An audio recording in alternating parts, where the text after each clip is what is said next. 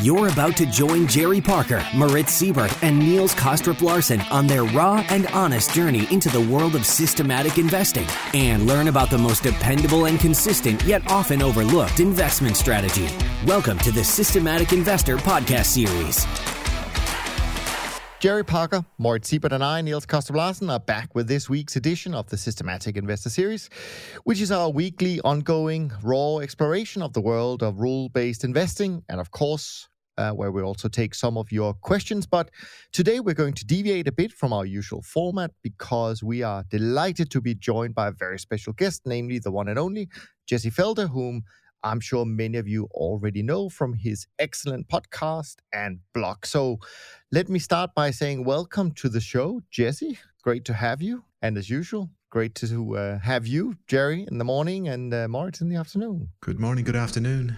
Now, um, I think it's fair to uh, to say that this week was focused on on Brexit and the many votes that took place in the UK Parliament. And um, as we know today, uh, the many times they managed to say no. But of course, this week was also the last week of March and therefore end of Q1. So, a good time to take stock uh, of how trend based strategies did in a quarter where US stocks soared 13% and uh, also where bonds did really well. So, for a strategy that is often referred to as crisis, a crisis alpha strategy, um, you know, it'll be interesting to see how we cope with a quarter that, um, you know, didn't really possess any crisis. So, with that in mind, Moritz, should we do the usual? Get to you first and um, see how it all panned out. Sure, let's do the usual. Um, so, year to date, because it's the end of the quarter, year to date, and therefore quarter to date is minus minus five percent. But I had a very good month, ten percent up, and a very good past week, five percent up. And you know, I can really keep that very short. It's been long the dollar, long the bonds. That's been the thing, and that's been making the money. All the other instruments in the portfolio, the equities, the energies, you know, bit up and down, but no meaningful gains or losses. So the dollar and the bonds. Sure. Well, on our side, I would say um, certainly some of the same uh, things. Uh, interestingly enough, I mean, the bonds did very well for us this week. Um, but the the big winner for the week was was corn. Um, nice to see some of the commodities uh, doing well. Um, I mean, the month as well, very strong for us, double digit. So, uh, and the year looking pretty, pretty, or the, the quarter looking pretty strong as well. Um, but of course, it was also a month, I would say, with with some challenges, right? I mean, we let's not forget lean hogs up uh, more than fifty percent in a month, where I think most trend followers were caught uh, wrong-footed, um, being short from the sort of the prevailing trend going into to uh, to March. Um, so I think a good lesson for uh, many investors about uh, diversification, uh, about risk management, about not trading too large in any one opportunity. Uh, but like you, Moritz, uh, you know, clearly a, a, month that was helped by um, uh, fixed income in, in particular, really strong there. But uh, yeah, nice to uh, be able to talk positively about performance for a change. Um, what about you, Jerry? Single stocks, did they have a big impact on your side, which is of course different to to what we do? Definitely a good good period for being mostly long single stocks and just a few shorts. Uh, I don't uh, participate in the interest rates to the extent that you guys do. Uh, I have this phobia about uh, getting long something that's close to negative or zero. So that looks like a mistake. But um, there's a lot of good things going on in the grains, as you said, weakness there. And uh, uh, once I got long, the hogs, they kind of reversed and got run out of a little bit of my palladium this week sort of a thin market that um, is subject to, unfortunately, some major givebacks. But um, overall, a great, a good month, and um, it is uh, feeling a little bit better about the trend following these days. Absolutely. But of course, it's not only trend following we're going to talk about today because now we want to turn our attention to you, Jesse. Uh, I think actually I skipped over a little bit in my introduction, but it is really great to uh, have you on the show today. And we very much look forward to diving into kind of your world and, and how you approach the, the current uh, environment and also how you look at um, you know the rules based investing and and so on and so forth. But I think before maybe Jesse, before we dive into all of those details, maybe just to frame our conversation today, it's always good to kind of understand a bit about your background, how you got to where you are today, and perhaps also what influenced you um, along the way. So, if you don't mind taking us taking us back in time to to start out with. Yeah, sure, and I, would be happy to. Um, I started. Uh, I've been interested in finance and investing for a long time. Uh, when I when I was a kid, I actually. Um, my dad got an Apple IIe computer, one of the first home computers you could get, and he got me this game called Millionaire, which is basically a stock market simulator.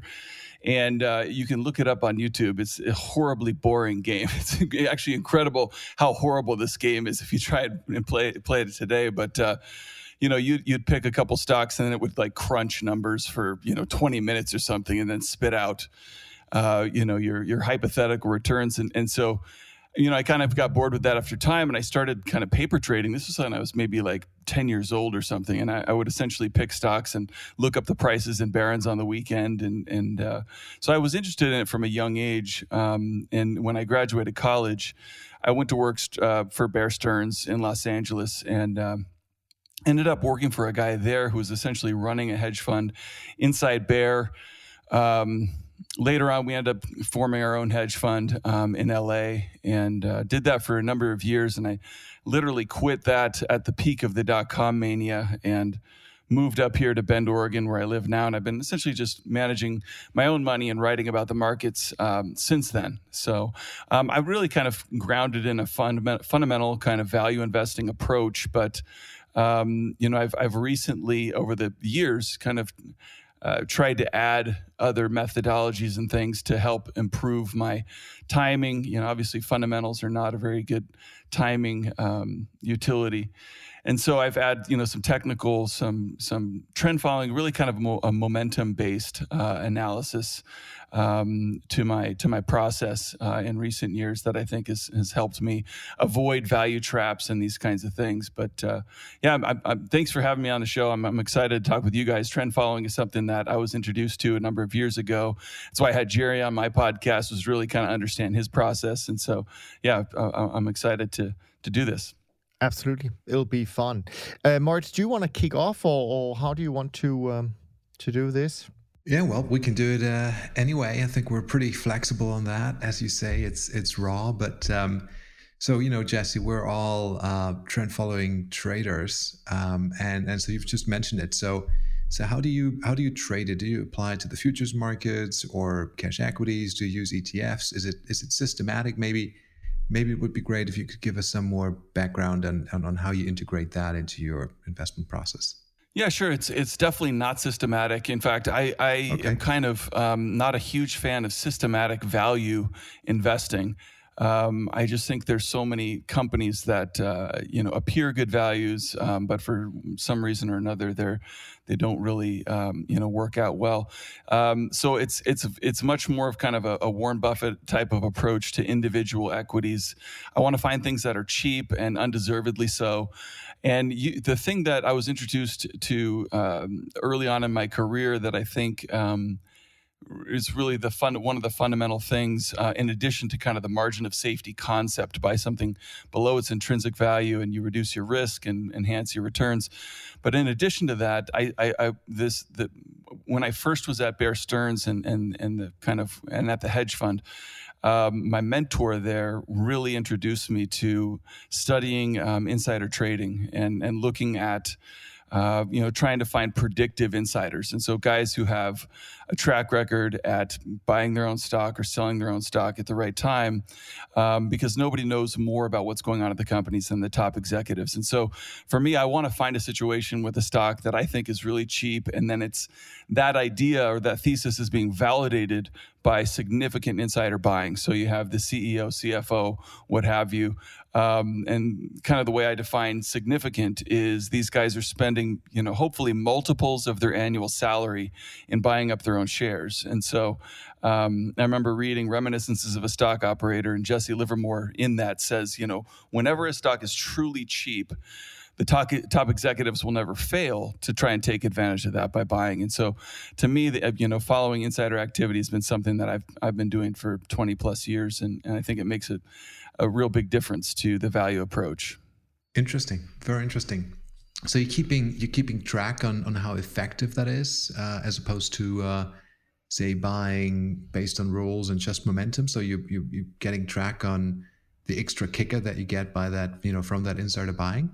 Absolutely. So, I mean, just for example, one of the most successful insiders I've ever seen, his name's Bill Stiritz. He's a billionaire. He was um, in a book called Outliers, which uh, profiled, um, you know, successful CEOs that kind of went against the grain.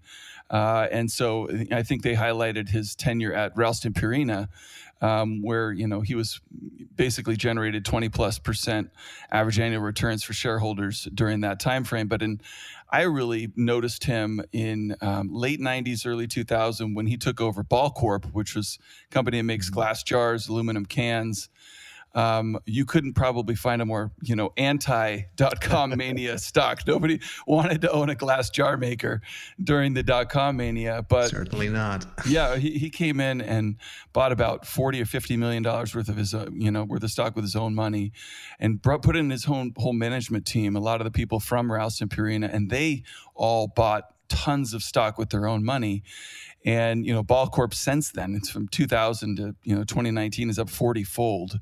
Um, and so you know, he's a guy that I pay close attention to. He's now the executive chairman of Post, and um, you know has been buying some post stock over the past few years, and that's another one that's quadrupled in the last three four years. Um, and so, mm. you know, these are the types of things that I look for. You know, that that you have a, a, a, an executive with an amazing track record, um, and you know, not just in running the company, but in you know buying stock. And so, right. to me, that that really helps raise the batting average. And where are you getting that information from? Is it uh, internet? You're looking, you have special sources, or is there like a central kind of like platform where you find that that info? Yeah, there's actually a couple different websites I use. The first one, my friend Asif Suria, he's a guy from over in um, Eugene here in Oregon, who built a site called Inside Arbitrage, um, and his site's excellent. Another one that I've been using a lot lately is called Open Insider, um, you know, because every time an insider trades, they have to dis- disclose it within. Right you know 48 hours or something so it is also you know on the sec website um, there but but these other websites kind of um, you know, consolidate the the information aggregated so it's a lot easier to digest than trying to filter through the SEC filings themselves. Sure. Jesse, uh, maybe before Jerry, you jump in. Uh, I, I, we got a question from one of our listeners, a guy called Francois, who um, who wrote in and said that um, not long ago, and, and I'm not entirely sure exactly what the timing is here, um, that you had kind of gone on record saying you you know you think we're in the beginning of a bear market or we are in, in, in a bear market, and he would love to hear sort of a little bit if you could talk about kind of your your current uh, thinking, positioning, uh, or approach um, to to the markets right now? Maybe that's a good question to get in early, so that we kind of frame, uh, uh you know, the conversation a bit before uh, Jerry comes on with some of his thoughts. Yeah, no, I, am I I do think we're in a topping, a major topping process. There there are so, and my positioning in regards to that is is so I have these value ideas that I'm that I, I'm really bullish on, and I own them, and I and I don't allow my macro kind of um, concerns to get in the way of taking advantage of micro opportunities. I think that's that's a mistake that I've I've made in the past, and and you know every time I find a good micro opportunity, you know it looks something along the lines of a ball corp, I'm not going to fail to try and take advantage of that. But the way I you know hedge against general you know market risk, um, which I'm I'm worried about now, is is I'll either I'll have some individual shorts or I'll use you know kind of a, a, a tail hedging strategy with put options um, or a variety of uh, combination of the two. Uh, if I do short individual stocks, it's in very small size. I, I do have some individual stock shorts, um, but mainly my concerns, you know, about the broader market are, you know, it starts with fundamentals. Um, when you look at uh, the Buffett yardstick, which is essentially the value of the stock market relative to the size of the economy we're at levels that have only been seen in you know 2000 and in 1929 and so um, you know value from a valuation standpoint you know 99% of the time stocks are cheaper than they are today uh, and, and, you know that would suggest that a reversion in valuations could be you know pretty painful, like kind of like the the, the bear markets we've seen uh, over the past 20 years. Um, but I but I, I don't like I said I don't like valuation as a timing tool. Right. Uh, and so when you look at the um, the things that are you know kind of uh, are important. Um, uh, I guess uh, omens of, a, of an oncoming bear market. The two things that I would point to are you know breadth, stock market breadth uh, overall, and then also risk appetites. Um, and so, you know, breadth, uh, in terms of breadth, one of the things I use is I look at the number of uh, Hindenburg omens, and I've written about this on the blog over the past year. Um, a Hindenburg omen is essentially a, a marker of increasing um, divergence or disparity in the underlying stocks in the market. So you have a strong market, all stocks should be powering the market higher, or the majority of stocks. For a Hindenburg omen to be triggered, you need to have a lot of stocks making new lows. In fact, it has to be, you know, just about as many stocks making new lows as making new highs, and so that would not be a sign of a healthy market. And I don't use it as a, a crash indicator, as some do. To me, I want to see what what when you see a, a, large number of these omens triggered, that's a sign that the the breadth in the market is, is significantly weakening. And that was, you know, back last fall before we had the fourth quarter sell off, we had the, the greatest number of Hindenburg omens triggered on the NYSE and the Nasdaq over a 10 day period, over a 20 day period, I mean, in history, or at least in the last 50 years, um, the data that I was looking at. And so that was a huge sign to me that, uh, and the only other times we've seen breadth warnings that significant are before, you know, in 2007 and in, in uh, uh, early 2000, late 99. Um, and so to me, that's that's a clear sign that breadth is really struggling. The market is really struggling to, to maintain its upward momentum. And then when you watch risk appetites shift, and I'm talking about, you know, investor preferences for different sectors and those kinds of things. You know, a healthy market, you should see, you know, investor preference towards cyclicals, consumer discretionary, these types of things towards junk bonds rather than um, treasuries. And so when you see risk appetites shift towards treasuries away from corporate debt, you see towards staples and utilities away from discretionary and these types of things and cyclicals, to me, that's a sign that uh, investors are starting to shun risk. And so when you see a very expensive uh, stock market with you know significant signs of, of dispersion or, or waning breadth and then shifting risk appetites to me those things all point towards bear market and and so those are things that I've been paying attention to, and that's really the, my main reasoning for saying I, I believe we're in the midst of a topping process for the broad stock market right now. Jerry, yeah, so many good things to talk about. Uh, yeah. I would just uh, say that um, I've seen it. Uh, I don't. S- I think it could get worse as far as I could get further along. I'm not long that many stocks. I have a really diverse portfolio that doesn't really change a great deal, and uh, I maybe two or three from each of the major S and P sectors, and so in 2013 um, I was long 90 some percent. You know, so the 2014 was very ugly, and uh, but now I think it could get worse, and I think that's one of the problems with uh, trying to figure out where the top is, is that um, we underestimate it when it's uh, good or bad for us. Um, so I think that uh, I'm not fully long yet, if that means anything to you. So uh, when I first started trading and getting involved with the markets, I read books and was very interested in Martin, Marty Zweig, who sound sort of similar to what you were saying earlier, Jesse, which is uh, looking at sentiment, looking at insiders, trying to combine that with trend and money management. Uh, and even with Richard Dennis, um, part of the whole turtle story that gets lost is all the stuff that we were taught to look at uh, besides trend, uh, which was things like uh, sentiment and um, too many people being on one side of the trade and sort of adding some sort of discretion, and which was sort of uh, not frowned upon at all. But now we've all sort of turned into these systematic, robotic type traders and not utilizing all these uh, other good ideas as much anymore. And uh, every now and then I read articles um, about the next phase. Trend following alone is not good enough now. What else is going to be added to the trend following? And a lot of it does remind me of sort of the sentiment and uh, looking at big data and trying to come up with uh, other ideas to uh, add to the trend following. I don't know if you want to comment on that, but my real question is um, centers more around passive and your thoughts on passive uh, indexing and is do you, do you see passive uh, as, as sort of um, as a systematic approach that might get overcrowded, just like maybe trend following is overcrowded Absolutely. I, I think for me, the, what was really appealing about trend following is one of the biggest mistakes I have made in my you know career is selling stocks way too soon. so you know, leaving a ton of gains on the table, and it's always like, hey, if the trend the trend is working, you know, why not hold on to this thing, even if it even if it doesn't look cheap anymore, even if it's fully valued.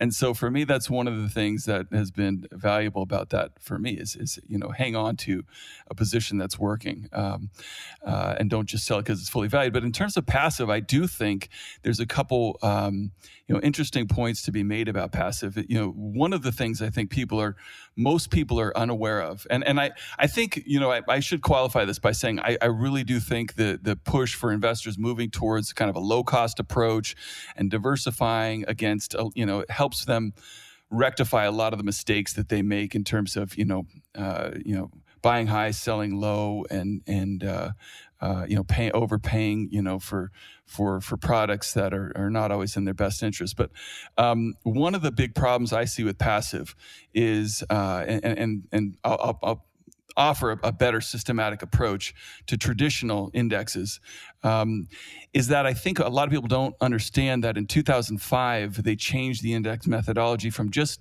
being cap weighted to being float adjusted cap weighted. And so what does this do? This basically says to, you know, it, it basically systematically does the opposite of what I'm trying to do as an investor.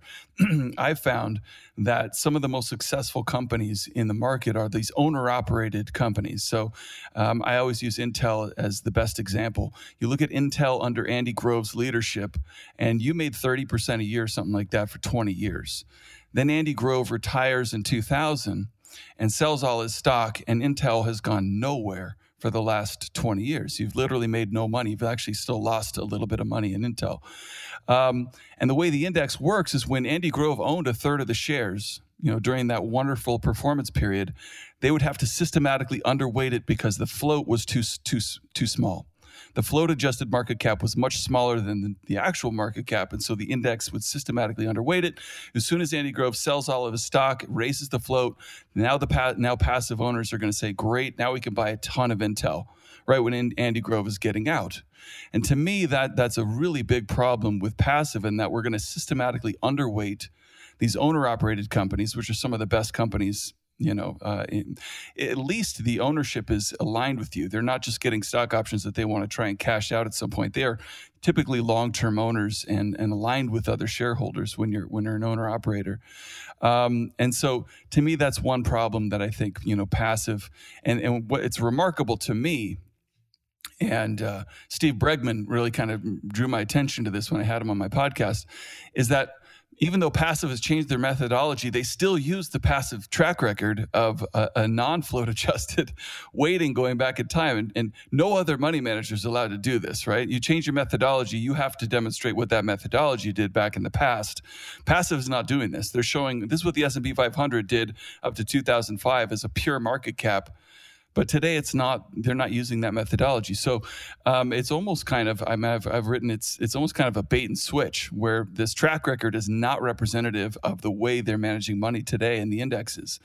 Um, but then there's also this issue of crowding too. And Charlie Munger had something interesting to, to say about this a couple times. Warren Buffett's partner, where that if you take passive to the nth degree, where where passive starts becoming bigger than active in the markets well, it actually undermines its most basic assumption. So, uh, you know, passive is essentially relying on the fact that the markets, to a certain extent, are uh, that are efficient, and they only get efficient because active investors are analyzing values and making per- buy and sell decisions based on their research. So, to the extent that active is is is marginalized, passive investing is now driving you know prices in the markets and so the basic assumption that the markets are efficient the greater passive investing becomes more popular the less that uh, that underlying um, thesis of passive is actually valid. And so those are important things I think, you know, passive investors need to think about. There is a there is a different way that Rob Arnott has come up with called uh, it's it's fundamental indexes. And I, I really like these and I, have written about them um, you know, for, for my newsletter um, customers for for a while because they basically just create indexes using a different methodology. Instead of waiting on market cap or float adjusted market cap, they weight company by uh, by their sales um, and by their net asset value and basically fundamental characteristics. So rather than having the most popular stock in the market by market cap uh, be be the largest weighting. The company that has the greatest amount of sales and the greatest amount of fundamental assets and those types of things becomes the largest weighting.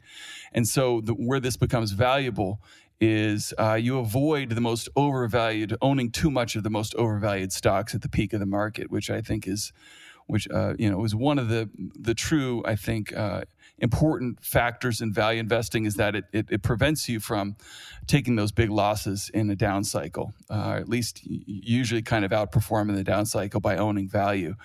And so by using a fundamental index, I think it's just a, a, a, a, better approach. You mentioned you mentioned float, and and and certainly as a as a trend follower, I'm not an expert by any means of of the imagination, but but uh, it couldn't escape my own attention that, of course, with all these share buybacks in the last few years, the float seems to be getting smaller and smaller as well. How does that impact uh, on this? Uh, situation as well? No, that, that's absolutely true. I mean, so it's interesting to me to hear some of the rationale. Um, you know, for passive investing is that yeah, the, the stock market is shrinking. The number of public companies out there is has been shrinking, and that was actually one of the fundamental. Um, uh, I guess, uh, arguments for owning stocks leading up to the 1929 crash was that there's a limited supply of equity, so you have to take advantage of of uh, you know getting in on it now because it's only going to keep dwindling. Yeah. Well, I mean, so absolutely, buybacks are doing that. Um, and you know, it's interesting. Charlie Munger, I, you know, I mentioned him uh, a minute ago. He talked about this this almost very similar dynamic during the um, you know Nifty 50 uh, stock craze in in the 1960s where I think it was one of the big Wall Street firms essentially created a fund to just buy those 50 stocks. And they only charged 25 basis points. It was essentially an index fund in the Nifty 50 stocks, uh, the most popular 50 stocks in the market. And you know, he said because so much money flowed into this this one um, strategy, this Nifty 50 strategy, the record kind of created itself for a time. It was kind of a self fulfilling um, you know, virtuous cycle of money flowing in, pushing the prices higher. Um, and I think that's also what's going on in passive is that money's just, the, you know, flowing in and, and, literally the market is now just moving on flows. And so, um, you know, money flows into passive, market rises. Uh, money starts flowing out, uh, and and but you know buybacks are also obviously a, a big part of that.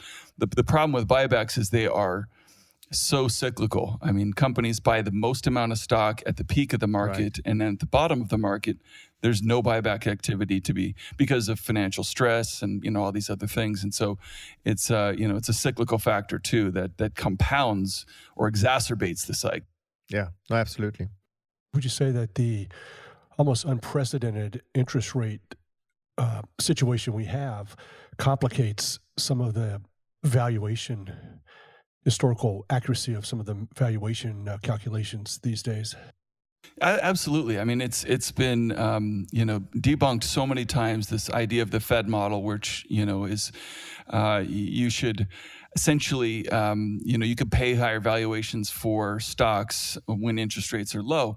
That explains investor behavior. They certainly do that. Um, you know, there's certainly certainly a reach for yield when when interest rates go low you know people move to dividend stocks. And and to me it's amazing to see the valuations of some of these things. You know mcdonald's is, is one for example that trades it's twice as expensive as it's ever been in in company history more than twice as expensive. And there's just boeing is another one you know that are they're they're so eh, kind of insanely expensive. And it's all you know due to this this reach for yield. But you know there's um, cliff asness wrote probably the original kind of critique of this thesis of uh, you know low interest rates allow me to pay more for for equities um, in a paper called Fight the Fed Model, um, and basically he showed that you know when interest rates are low, earnings growth is also low, and so it doesn't justify paying a higher higher price. Essentially, if you think of a, a discounted cash flow model, you can lower your discount rate but what investors are doing, they're lowering the discount rate, but they're not also lowering the earnings growth rate. Uh, and in a discounted cash flow model, if you lower both of those things together, it, the valuation of the company doesn't change at all. And so you should actually, what investors are technically doing is they're lowering the discount rate, but they're keeping their earnings growth rate high, um, which is which is a you know just a classic fallacy that you're absolutely right.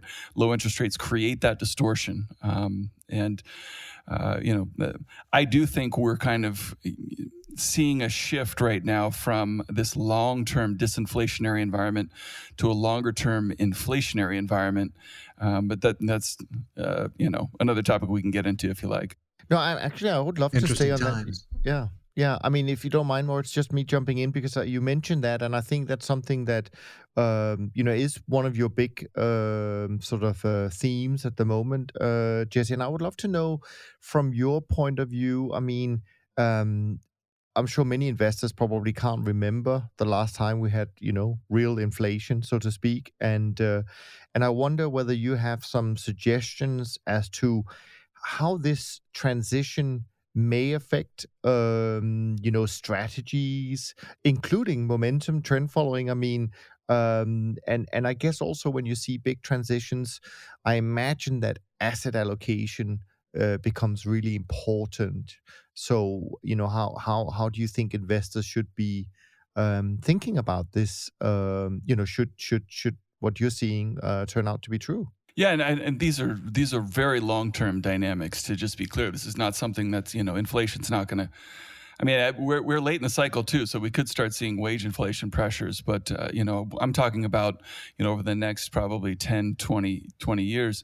I think we've seen this disinflationary environment that's been a product of, of you know, really two factors. Um, one is the baby boomers coming into the workforce was a huge influx of labor supply. Um, we've seen, you know, the the downfall of unions and all these kinds of things, and and the labor share of corporate profits all go way down because labor supply has gone up, uh, and you know, uh, at the same time, we saw this big push towards globalization, right? Where the offshoring of labor became very popular among corporate America too, helped them really boost their bottom line and save a ton of money on, on labor costs. So, with the combination of this huge demographic um, you know, uh, force of labor supply plus the offshoring of labor, you had a huge influx of labor supply that was very, very beneficial to um, keeping those labor costs low.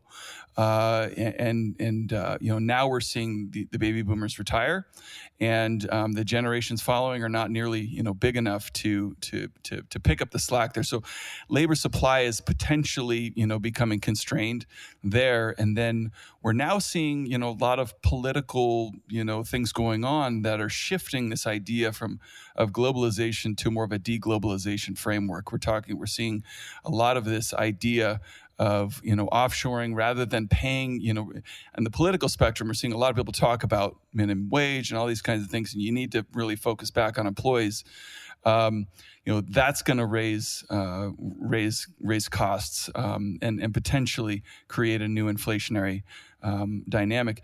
I think the the way that investors need to think about this is what's done really well during disinflation it's been financial assets, right? Stocks and bonds. So bond interest rates have gone down. We've had this incredible bond bull market for 30 plus years. We've seen uh, that benefit the stock market, right? Like I just said, following discount rates boosts, you know, is kind of a, even though it shouldn't boost um, stock prices, it does because of the, the reach for yield. Um, in an inflationary environment, financial assets don't financial assets typically typically struggle um, and it's real assets that do really well. And if you look at the great asset allocators you know whether it's david swensen in the yale endowment or um, you know anybody else uh, they all have a significant allocation to real assets at all times. So i'm talking about you know commodities and tips and gold and you know these types of things um, real estate.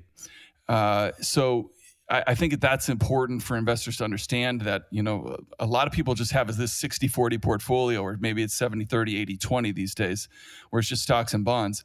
Well, if you own only financial assets and we do go in an inflationary environment, that's going to be very painful. Um, so having an allocation to real assets to some some degree uh, is, is, important normally, but I you know just as a diversification tool. But I think it'll be especially important if we do see a return to kind of an inflationary dynamic. I agree. That sounds great. And you're talking about that. You can do that by being long gold, being long real estate. But we spoke about value at the beginning. Um, there's also a point to be made about value in commodities or value in credit or value in, in the fixed income market. Is that something that you're looking at? Are you looking at value plays also in other asset classes, or is the value view constrained to the to the equity markets? Oh no, I, I yeah, I absolutely apply it to to commodities and, and gold and these things, and and uh, you know, I, I, there's a chart that's gone around, and you look at the the ratio of uh, you know real assets to financial assets, and real assets have almost never been cheaper in history than they are to financial assets today.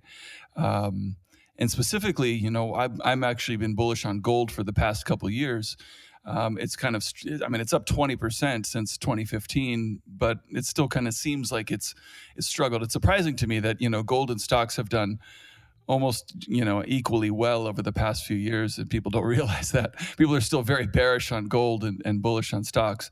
Um, but to me, I, I, look at, you know, uh, gold as the inverse of the dollar. And when you look at what drives the dollar um, over longer periods of time, it's essentially the federal deficit. Uh, you know, when the deficit's narrowing, gold does poorly, or you know, the dollar does well and gold does poorly. When the deficit is widening, um, the dollar does poorly and gold does well, um, and and that's you know a pretty strong relationship over time. And so, right now is one of the only times in history we've seen the federal deficit widening dramatically during an economic expansion. And so this tells me that if we do go into recession, the deficit's, you know, already over a trillion dollars on an annualized rate. We're going to see a $2 trillion deficit plus. Um, that's going to be very bearish for the dollar and and very good for gold. Um, and so, for me, it's it's interesting to see that you know gold still hasn't broken out. still a lot of negative sentiment towards it, even though the deficit is widening, um, and that's potentially very bearish for the dollar. Right. So that's the the inflation and the inflation hedging. There's also when we speak about the tail, say, right, and I think um, some of that was maybe uh, in the area of the passive discussions that that you guys had just a few minutes ago. With you know, passive to me is not only just the the passive you know ETF trackers. There's also the closet indexers. There's you know the systematic guys. All of that creates flow driven investments. You know, to the one side, and then also you know, if if there's a change in trend, then substantially to the other side, maybe creating volatilities that you know we haven't seen in many many years. So looking at that, there's you know people hear people speaking about we need to have a tail hedge for that for that type of environment. And so my question here is, you know, are you looking at the VIX index uh, in any shape or form? Do you do you trade products linked to the VIX? Uh, do you put anything in place to protect the left tail or, or not at all? Yeah, and I think that's a great question. I think you know that's something that um, also passive investors should be considering today. I mean, you buy insurance on your car, you buy insurance for your house, you buy life insurance. Um, you know, buying insurance against your investments, you know, just makes makes sense. And you know, why wouldn't you do that if you insure everything else? And so there are simple tail hedging strategies. I don't I don't trade the VIX per se. I think you know in his book, um, Mark, Mark Spitznagel um, wrote a book, uh, and I'm blanking on the title right now. It's a terrific read. Um, uh, but in it, he outlined a very simple uh, tail hedging strategy, essentially of buying um, out of the money put options and pretty far out of the money. I think like 30% below the uh, the current um, you know uh, strike price. Uh, you know that are you know two months two months out um, and just rolling those over every month. And you spend about a half a percent of your equity portfolio on those um, every month. And so if they expired worthless every single month when you rolled those things over, you'd lose 6% on your on your portfolio. Um, but the only way that would happen, of course, right, is if the market went straight up like 30%. And so if you made 25% and you were fully hedged, you'd still feel pretty darn good about yourself, I think. And, uh, you know, if the market did go down 20, 30% or something, these put options would um, typically protect almost all your entire downside. And so to me, a strategy like that makes perfect sense for equity investors who don't want to get out of the market, um, but do want to have some type of tail hedge insurance. Absolutely. So, just for the benefit of the uh, of the listeners, Mark Spitznagel, his firm is called Universa Investments, I think, and they're specialized in uh, in offering um, tail protection strategies on all sorts of equities portfolios, be that you know S and P linked or Euro Stoxx or DAX linked, all of that. And uh, I think they're in business for uh, about fifteen or or maybe even close to twenty years, something like that. Pretty good track record, also. Yeah, and Nassim's Taleb, Taleb's partner, um, you know, is his partner there. And the book is actually The Dao of Capital, um, Austrian Investing in a Distorted World. It's, it's a terrific read. Great. Cool. Jerry Niels. Well, you know, one of the things that frustrates us a little bit is the uh, lack of love that we all feel from CTA trend following and diversification. And uh, one of the things that we that trend following can add uh, tremendously is putting things in a portfolio like gold and silver and uncorrelated markets, energy, crude, all the commodities, even though um, most of the analysis done by traditional investors would be how did it work as a buy and hold? How was gold as a buy and hold? Uh, and so if it did well, I suppose it can be in the portfolio. Whereas if you wrap trend following around it, everything could be in the portfolio because it's uh, immune to um, how it worked as a buy and hold.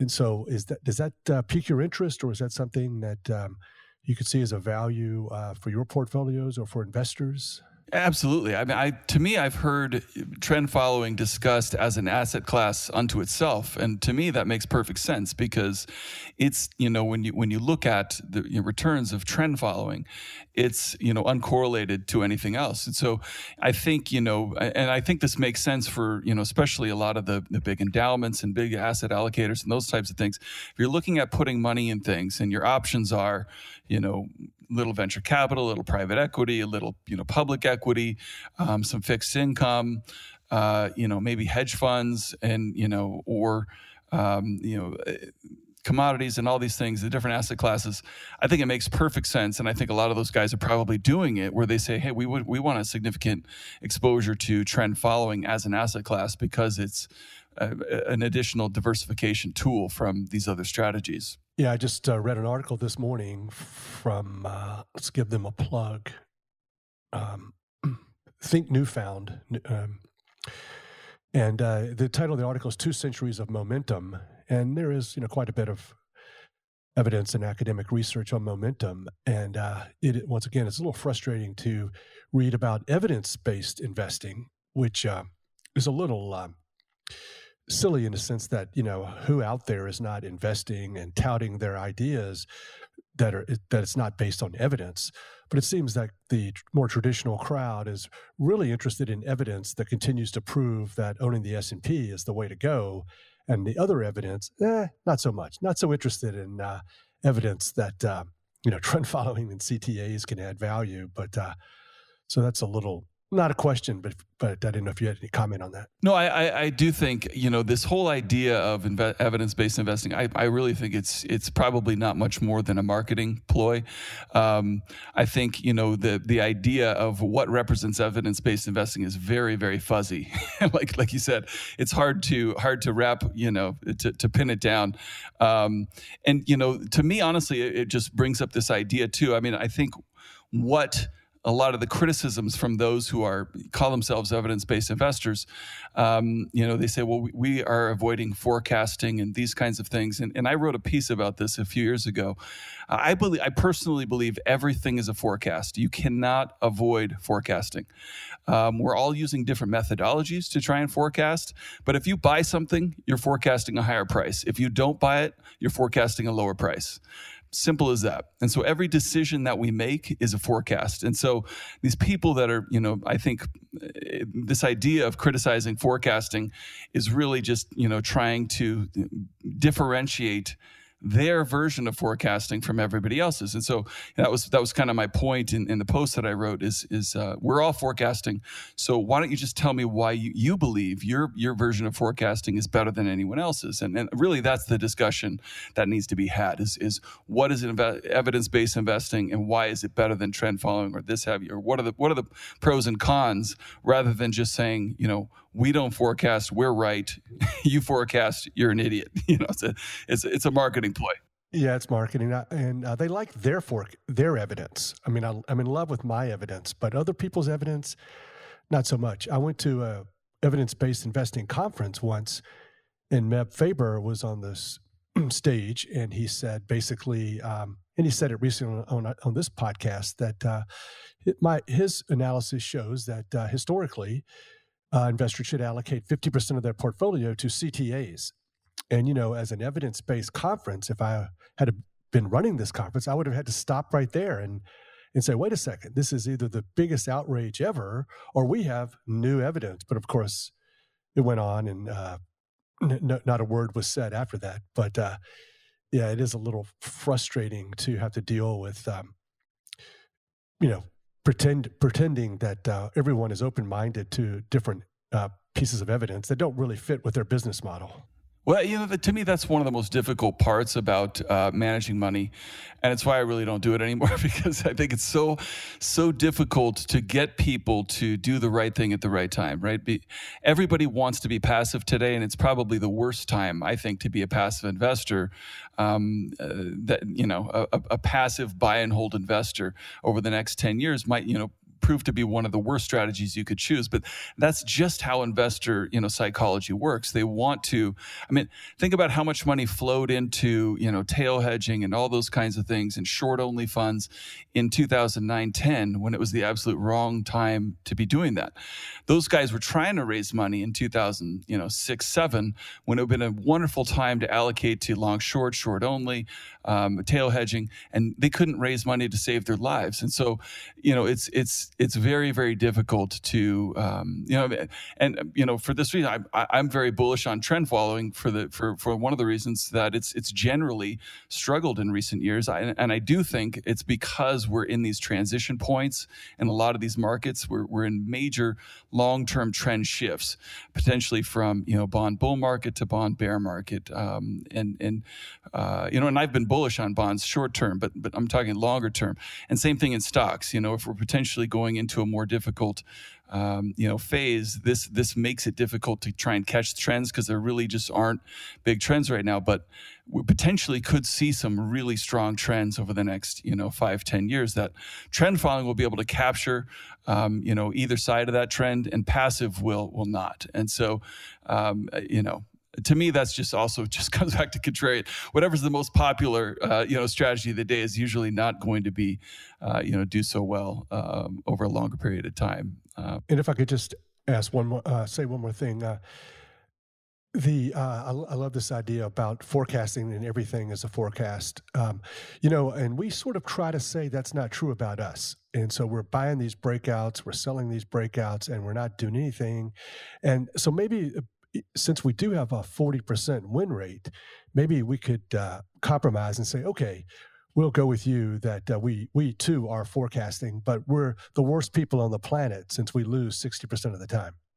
Well, I, I, do think trend following is a forecasting tool. I think it's probably one of the more successful ones, and this is why I teach some investing classes here in Bend. Um, you know, through the community college, they're open to investors, and it's one of the the main things I teach people because it's really hard uh, for people to learn how to be a good value investor. It takes a ton of work. You have to do a ton of research into financial statements and you know the business model, listening to the conference calls, and most people don't have the time and energy to do that.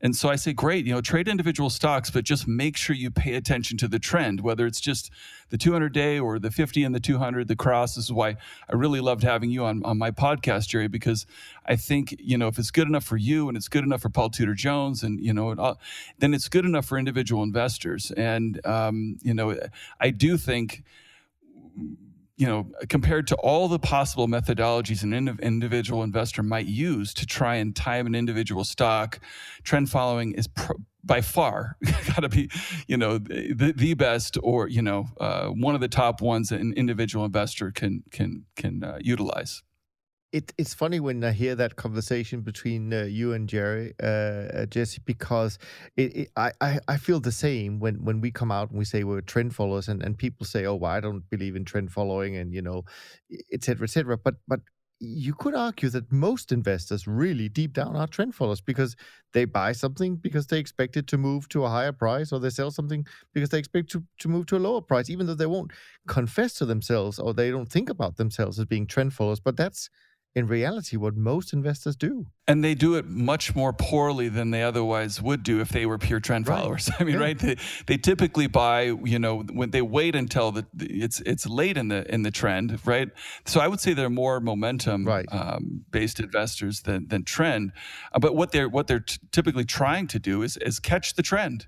So why not use sure. a trend following approach? Yeah, absolutely. Now I promised also to uh, bring in some questions, some more questions from the listeners, and, and one of our favorite listeners, George, sent in a question, and I'm going to start by reading a quote that he, uh, I think, comes from from you, Jesse, where he where he says, "I spend a good portion of every day reading through a wide variety of publications, blogs, research reports, and other sources in an attempt to understand uh, what the cons- consensus is towards any given asset class or security and how it may be evolving. To me, this is crucial in discovering those investment opportunities that everyone will inevitably agree with later. So his question goes on to say, can you talk about why you feel knowing what is happening is better than just responding to price like trend followers? Absolutely. I, I, I believe that what drives non-trend followers and non-trend trend followers dominate the market yeah. is narrative. What is the narrative in the market? Right. And narratives go from um, you know a, a, beginning state of you know disbelief. People you know ignore you know the news. They ignore the evidence in front of them to a state of acceptance. To a state of full embrace where you get the full euphoria towards towards a trend and so to me when you can start paying attention to okay where are we in that narrative cycle? Have people started embracing this? Are they or are they you know have they completely embraced and so you know passive investing might be a good example right? So you know for a long time passive nobody wanted to own passive. They wanted to try and beat the markets by owning active. And then more and more people started realizing okay you know what? We're not doing so well with the active stuff. Why don't we just go passive? And now I, I believe we're in the stage of a passive mania where people literally can't even hear the criticisms against passive. Uh, eh, you know, and and to me, this idea that passive, you know, the popularity of passive has now undermined its most basic thesis right. is so you know, plainly evident that it should be, you know, I guess convince people that they, they shouldn't be doing, you know, uh, passive or they should be protecting themselves in some way against the, the risks that they're creating. Um, and so to me, paying attention to these narratives is very important. And obviously that that's a big macro narrative.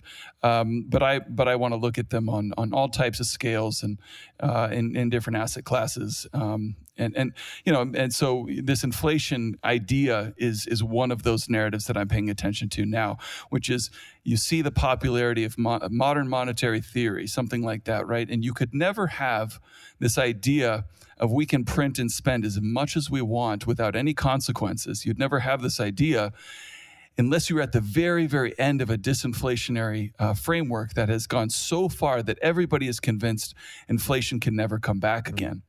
Um, and so, yeah, I, I, I, think it's very valuable to pay attention to those things because um, you just kind of take the temperature, uh, the market's temperature in a, di- a, bunch of different ways in a bunch of different uh, areas, and, and it's valuable in terms of understanding understanding where we might be going. So it's more like a contrary indicator for you, uh, in a sense, because the narrative will usually be way too late to really. I mean, before the whole world picks up on, well, maybe passive wasn't that a good idea. The markets are most likely always going uh, already going to be down by by quite a bit, right? Right. I, I, yeah, the markets, and this is interesting to me too. That you know, a lot of the times people hear me talk about this stuff and they go, "Jesse, these are such long-term dynamics, right? That's not going to matter for years." And I say, "Well, you know, the market is a discounting mechanism, and there's a reason why Stan Druckenmiller says, you know, if you invest in the present, you're going to get run over. You have to mm-hmm. invest in what's the market going to look like 18 to 24 months from now. And so, paying attention to these narratives is really what points you in that direction of what's the market going to look like in 18 to 24 months." If you pay very close attention to, um, you know, the you know these these trends, the, I mean, and essentially these are I'm also I'm trying to trend follow, but I'm but in narrative terms, not in price terms. And so, um, so, so, how does that work in practice? Actually, that's interesting. I mean, how, how, you know, so so I understand about the the the narrative. I think that makes sense. But then when it comes to the timing of it, I mean, how what tools do would you kind of use to to get the timing right? So there, I guess probably, uh, uh, you know, I, I, mentioned Bill Stiritz earlier on. I, I started mm. looking at Herbalife stock when Bill Stiritz got, uh, you know, bought $100 million or something of the stock. Okay. It wasn't involved with the company at all. This is when Bill Ackman and Carl Icahn were, were battling in the media. And um, Bill Ackman was coming on TV, he was on CNBC. This was late 14, early 15. And he was saying, this company's going to go out of business. It's a fraud. It's, you know, all of these things. And he's basically doing everything in his power to get the stock price down. And the sentiment towards the company, you look at how CNBC was reporting on, the sentiment was so incredibly negative uh, at the time that that to me the narrative um, that that consensus had gone so far, um, and the stock was so cheap that um, you know you couldn't lose by buying the stock. Right. And uh, this is another one I sold too soon, but I mean the stock is you know up fourfold or something you know since then.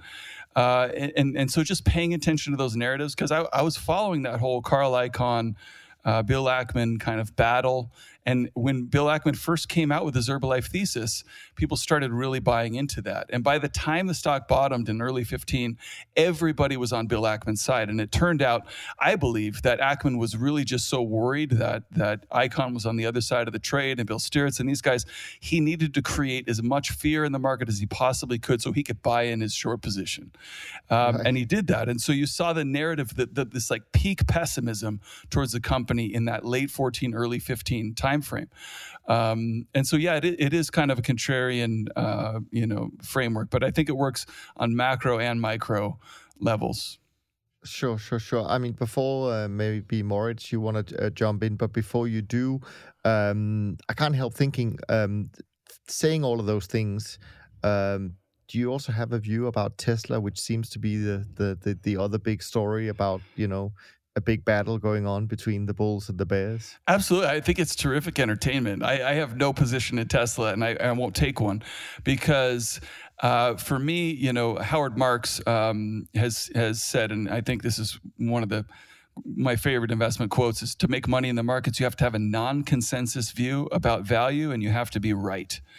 Um, and so not only do you have to be contrarian, you have to be correct. And I think to me, there's so much um, negative pessimism already built into the Tesla stock price. There's so many very famous short sellers that are in it. It seems to me like all the people I talk to, the consensus is short. And so right. uh, the non consensus view might actually be long in Tesla. Um, I'm not going to buy the stock for that reason um, because I can't back up why it might be cheap. So um, I, I can't take i don't think there's a, a, contrarian value stand to take in tesla. And, and, you know the fact that it's so such a crowded short too um, you know is something that I, I try and avoid. Sure. One of our traders went on ib to see if they could if we could short tesla. For the heck of it we're not going to short it.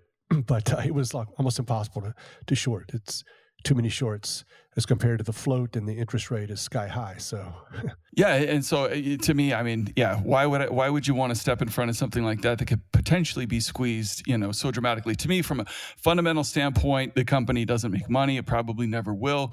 It's you know, it, it probably should go out of business. Um, but then again, you know, crazy stuff happens in the markets, and you know, I mean, a company like Apple that has a quarter billion in cash could you know come in and buy just buy the company because iPhone business is slowing or whatever. That's not something that I'd I'd want to you know try and, and mess with. I have a Tesla, and I was so negative on Tesla as a company, and I thought, and I didn't, I couldn't warm up to Elon Musk, and uh, then all of a sudden she buys me this car. And and then the company starts you know having all this negativity but i actually love the car. I think it's absolutely wonderful but i'm not sure about the company long term. So mixed emotions. Yeah no i think I think that's why people buy the stock is because they they do like the cars, and I think the short sellers don't understand too that that people do think uh, there are a lot of people that think Elon is you know a Steve Jobs type of person. Yeah, he might be a jerk, but you know maybe he's brilliant, and you know he's built this this incredible product, and you know that people have a a, a lot of affinity for, and and I mean it it it could work out. It could work out. I, I so I, to me, it's you know I I I moved here to Bend um, for one one of the reasons I have I have a crowd phobia physically, so I have a crowd phobia in the markets too. I don't want to get involved, you know, uh, with anything that's that's crowded like that, except from maybe the other side of the trade. Um, and uh, you know, like I said, in this case, if the shorts are so crowded, you know, I can't make a, a justification for getting long, but I'd probably be looking at it from that standpoint, just because of um, you know I like to go against the crowd maybe the last comment on Tesla before, uh, Moritz, you jump in, and that is um, there is a, as a little plug. I mean, there is a really whether you are for and against doesn't really matter, but there is a really good uh, documentary on Tesla uh, on Real Vision that just came out this week, and uh, yeah, it's uh, it's an interesting story, and I'm sure we uh, there'll be an interesting continuation of that story. Moritz. Well, I can only say I'd love to speak about Tesla, but then we have to make it a different podcast because we'll we'll be on air for three hours with all our opinions on that car and Elon Musk and the crowded short side of that thing. But you know, interesting observer standing on the sidelines and following the stock and all the news around it. It's very entertaining. Um, now, speaking about the trading at Jesse, I mean, I was just thinking, how can we picture and, and how can the listeners picture a Jesse Felder day? Are you like 80% of the day trading in front of the screen and 20% writing a report, or is it the other way around? What's your kind of like normal day in the markets like? Yeah, actually, I, I do very little um, trading. Uh, my time frame is probably you know it's it's multi years for for stocks that I'm going to own, and maybe I'll find um, you know one or two really good ideas a year. Uh, and so ninety percent of my time is is reading. Um, so it's it's just you know reading a, a variety of different um, publications and and things and and books and and then uh, you know um, I do a fair amount of writing um, too, but it's I would say it's probably ninety percent reading, um, and uh, you know I, I, I, do look at uh, you know charts in terms of trend and momentum and, and those kinds of things too, but um, I spend most of my time reading by far. What are you reading at the moment, Jesse? Uh, I'm reading um, uh, a couple of things. Um, I'm reading a book uh, called "The Guns of August," which is about the the, the lead up to World War One um, mm-hmm. which is a fascinating read. Uh, it's kind of the scrambling for alliances between, um, you know, France kind of feeling out if England's going to have their back, and you know, hoping hoping, hoping Russia's going to back him up, and you know, Germany feeling out Russia to see if they're really going to back up France after losing to you know, essentially losing to Japan, and uh, you know, where does Italy stand, and and is Belgium going to be able to maintain its independence, and all of the kind of um, you know dialogue that was going on between those countries. To me, it's interesting. I, I'm I'm in, I, am in a book club um, with a few other guys here in Bend that are are all really interesting um, thinkers and successful business people, and you know they proposed this because of some of the kind of dynamics they're seeing around the world. And, and to me, it, it there is a parallel here between, I think, what's going on, uh, what was going on then, and now this mm-hmm. kind of, we're seeing this kind of scrambling for alliances with Huawei at, at the center. Um, and you know this this uh, today it's more of a Cold War, like the Cold War, right, with the Chinese, you know, uh, hacking, um, you know, government military contractors and um, trying to steal corporate secrets and these types of things. And it's all kind of happening on a technological level. And, you know, it's interesting to me to see the US reaching out and telling Germany and the UK, if you guys install Huawei, you know, components, we are going to essentially disown you as a, an intelligence partner. We're not going to share intelligence with you anymore. And to me, this this type of you know posturing is actually reminiscent of the the lead up to World War One. It's it's an interesting time we live in. It certainly is. Moritz, did you want to continue down your thought or? Well, no, I think one of the, the other things that came up, I mean, we're all about, you know, we love the markets and trading and, and reading. I think that counts for all of us. Is there anything like, you know, another hobby, sports, you know, soccer, tennis, football, anything like that that you enjoy? Yeah, I, am really not very good at all, but I play ice hockey. Um, oh, uh, great. We we uh, we have a we got it. We finally got ice here in Bend a few years ago, um, and I, I, played roller hockey when I was in in college. We had kind of a club team. We'd go play. Um, we, I was in San Diego. We'd go play USC, UCLA, and and kind of uh, you know travel around the, the Southern California. Um, when we moved here to Bend in 2000, they were supposed to build an ice rink, and that fell through until you know. So 15 years I had no ice, but the last four or five we've we've had um, we've had ice, and it's been been a lot of fun to to go do that. I also play a little golf and and try and do a little fishing here and there, but. Uh, um, yeah, it's. I mean, I, Bend is a, is a beautiful place. I hesitate to talk about it too much because the, the, town's growing a little too fast for my liking. But we have golf and and the rivers are gorgeous here. Mount Bachelor is, is you know 20 minutes away for skiing and snowboarding, so um, it's kind of a, an outdoor haven. Sounds pretty nice. Sounds pretty nice. Um, I mean, you mentioned you read a lot and I've heard you talk uh, also and, and refer to in your writing, which I follow uh, with great joy, um, about Warren Buffett. And of course, you you quoted uh, Charlie Munger earlier on. Um, when you follow someone like Munger and, and Buffett, I mean, what are the what are the interesting things or the important takeaways that you've picked up kind of recently in terms of where what they're doing, and and are you seeing anything that kind of kind of uh, supports this theory about maybe a, a, a, a, shift that is that might be coming down the line? Um, yeah, you know, I think probably the most important shift. Uh, Buffett wrote about this 20 years ago. Um, the most important shift that investors are ignoring today is the fact that if most people rely on a price to earnings ratio to value a company, and that doesn't factor in the amount of debt the company has on the balance sheet, and corporations have taken on a ton of debt. So I prefer something like enterprise value. But when you use a simple uh, price to earnings ratio, um, you are making an assumption that today's profit margins will last indefinitely. Um, because if profit margins go down, the PE is going to go up. And pr- profit margins today are at their highest levels in history. Um, and you know whoever uh, you you want to take, I mean Jeremy Grantham, Buffett, they've all said that you know competition is alive and, and well uh, in in in the markets, and that that means profit margins are mean reverting. They'll go back to a historical level. Well, if profit margins mean reverted today and went back to a more normal historical level, it would put basically a, a, instead of a 20 PE on the on the market, it'd be closer to 40 today, which is higher than it was in the dot com mania. Uh, and so Buffett wrote about this in '99 when profit margins first got pretty high, and he said to believe that they're going to remain this high, you kind of have to be crazy. And even if they did, it would result in these political problems that would um, resolve profit margins eventually. And so he was wrong in that profit margins have remained high since 2000, actually gone higher than they were back then. But what he was right about was that now we're starting to see these political problems that are directly targeting corporate profit margins. So you have, you know, Bernie Sanders, you know, talking about let's regulate buybacks and tie them to employee compensation. Um, in all sorts, I mean, a rethinking of the antitrust framework. So, why have profit margins re- remained so high? Part of it is this labor supply dynamic, but part of it too is that we've our antitrust uh, changed about you know 25 years ago, where we, we came up with this you know consumer harm standard. If companies aren't harming consumers, then they can do whatever they want. And I think we're seeing a huge shift now back to, towards uh, what does anti-competitive behavior look like, and really we should start prosecuting these companies for anti-competitive behavior.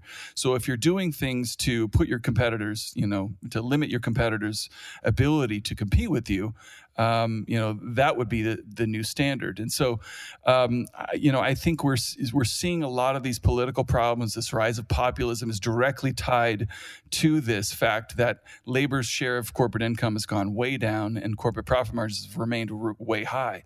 And so, investors today saying, "Well, stocks are not that expensive," are making that uh, embedded assumption that profit margins will remain high indefinitely, which I think is probably um, you know, uh, heroically optimistic. Profit margins over the next 10 years are going to revert back to normal, and it's going to make stock prices today look extremely expensive, um, which they are on those measures like the Buffett yardstick, which show, which take profit margins out of the equation that are more of kind of a price to sales measure.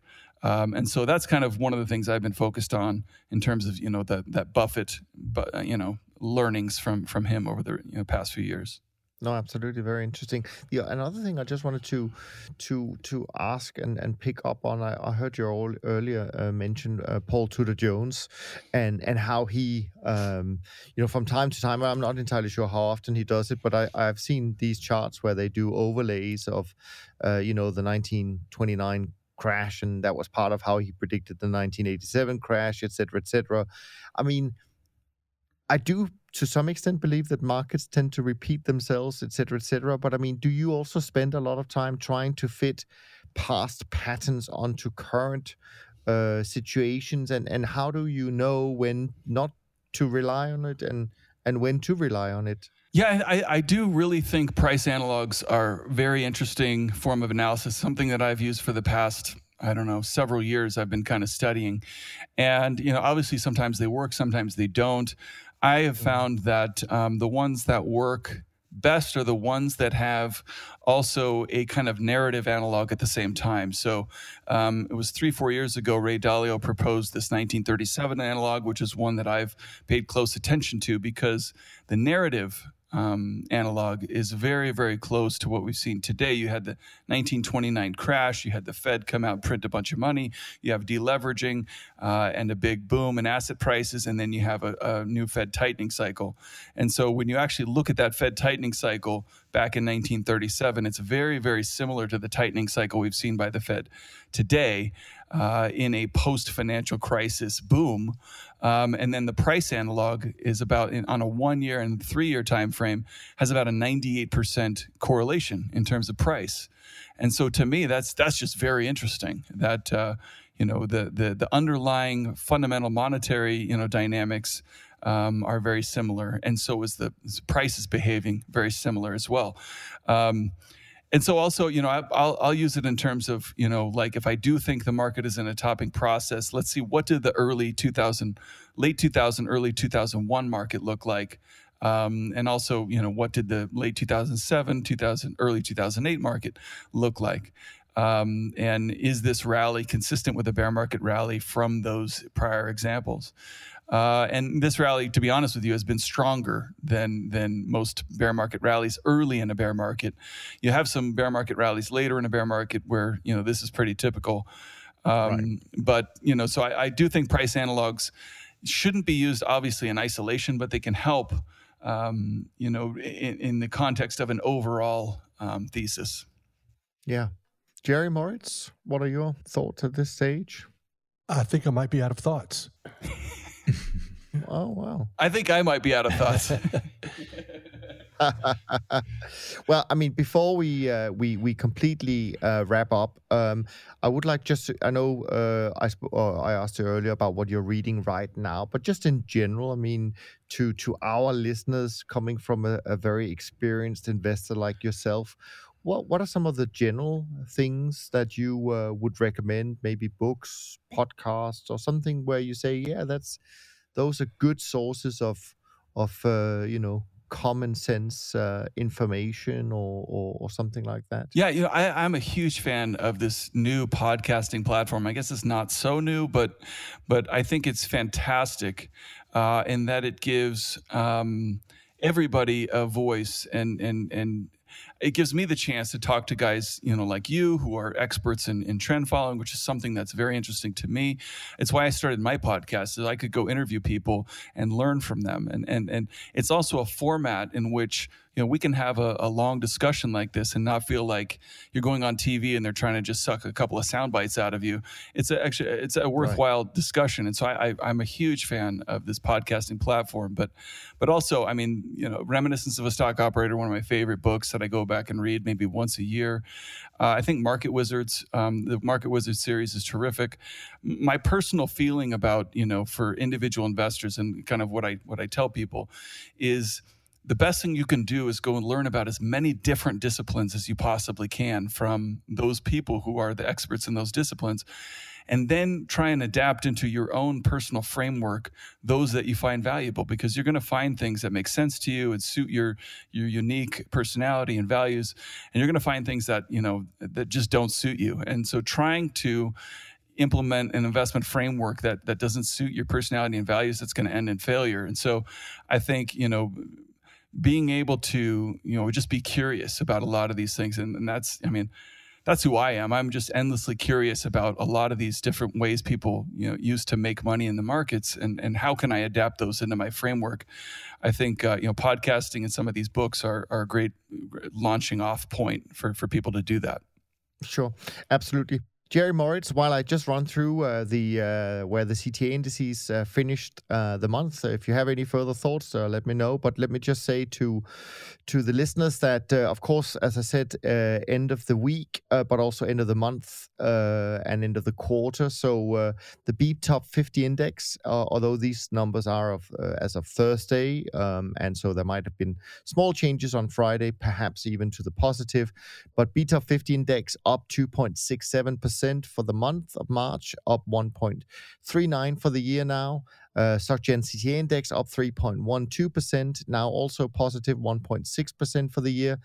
The SocGen Trend Index, uh, uh, not surprising, a strong month, up 5.22% and up 2.65 for the year. Short-term traders index uh, did have a positive month, 1.09, but still down for the year, 1.66. And the bridge alternative index uh, also a strong month, up 5.23%, up 0.68%. Jerry Moritz, uh, last chance for uh, questions for for Jesse. Anything that you want to bring up before we wrap up? No more questions for me, but I must say I really enjoyed that, uh, Jesse. Had a great time. Uh, great speaking with you, and uh, I think that's a, a great podcast. Thank you. Yeah, same here. It was really fun. I'm, I'm really yeah. happy that you're encouraging us to keep with our trend following. Well, absolutely. I mean, honestly, guys, I was really flattered to be invited. It's an honor to to be able to do this with you guys, and I'm a huge fan of what you do. So, thank you very much. Jesse, thanks so much for spending your Saturday morning uh, with us. We really appreciate it, as I'm sure all our listeners uh, do.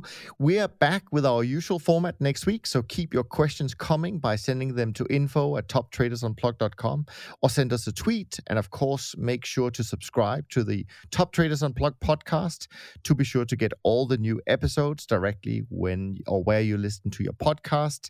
Um, and of course, make sure you subscribe to Jesse's newsletter called The Felder Report and and his podcast called Super Investors. From Jerry Moritz and me, thank you so much for listening. And we look forward to being back with you on the next uh, episode of The Systematic Investor. And in the meantime, have a great week. Thanks for listening to the Systematic Investor podcast series. If you enjoy this series, go on over to iTunes and leave an honest rating and review. And be sure to listen to all the other episodes from Top Traders Unplugged. If you have questions about systematic investing, send us an email with the word question in the subject line to info at toptradersunplugged.com and we'll try to get it on the show. And remember, all the discussion that we have about investment performance is about the past, and past performance does not guarantee or even infer anything about future performance. Understand that there's a significant risk of financial loss with all investment strategies, and you need to request and understand the specific risks from the investment manager about their products before you make investment decisions. Thanks for spending some of your valuable time with us, and we'll see you on the next episode of The Systematic Investor.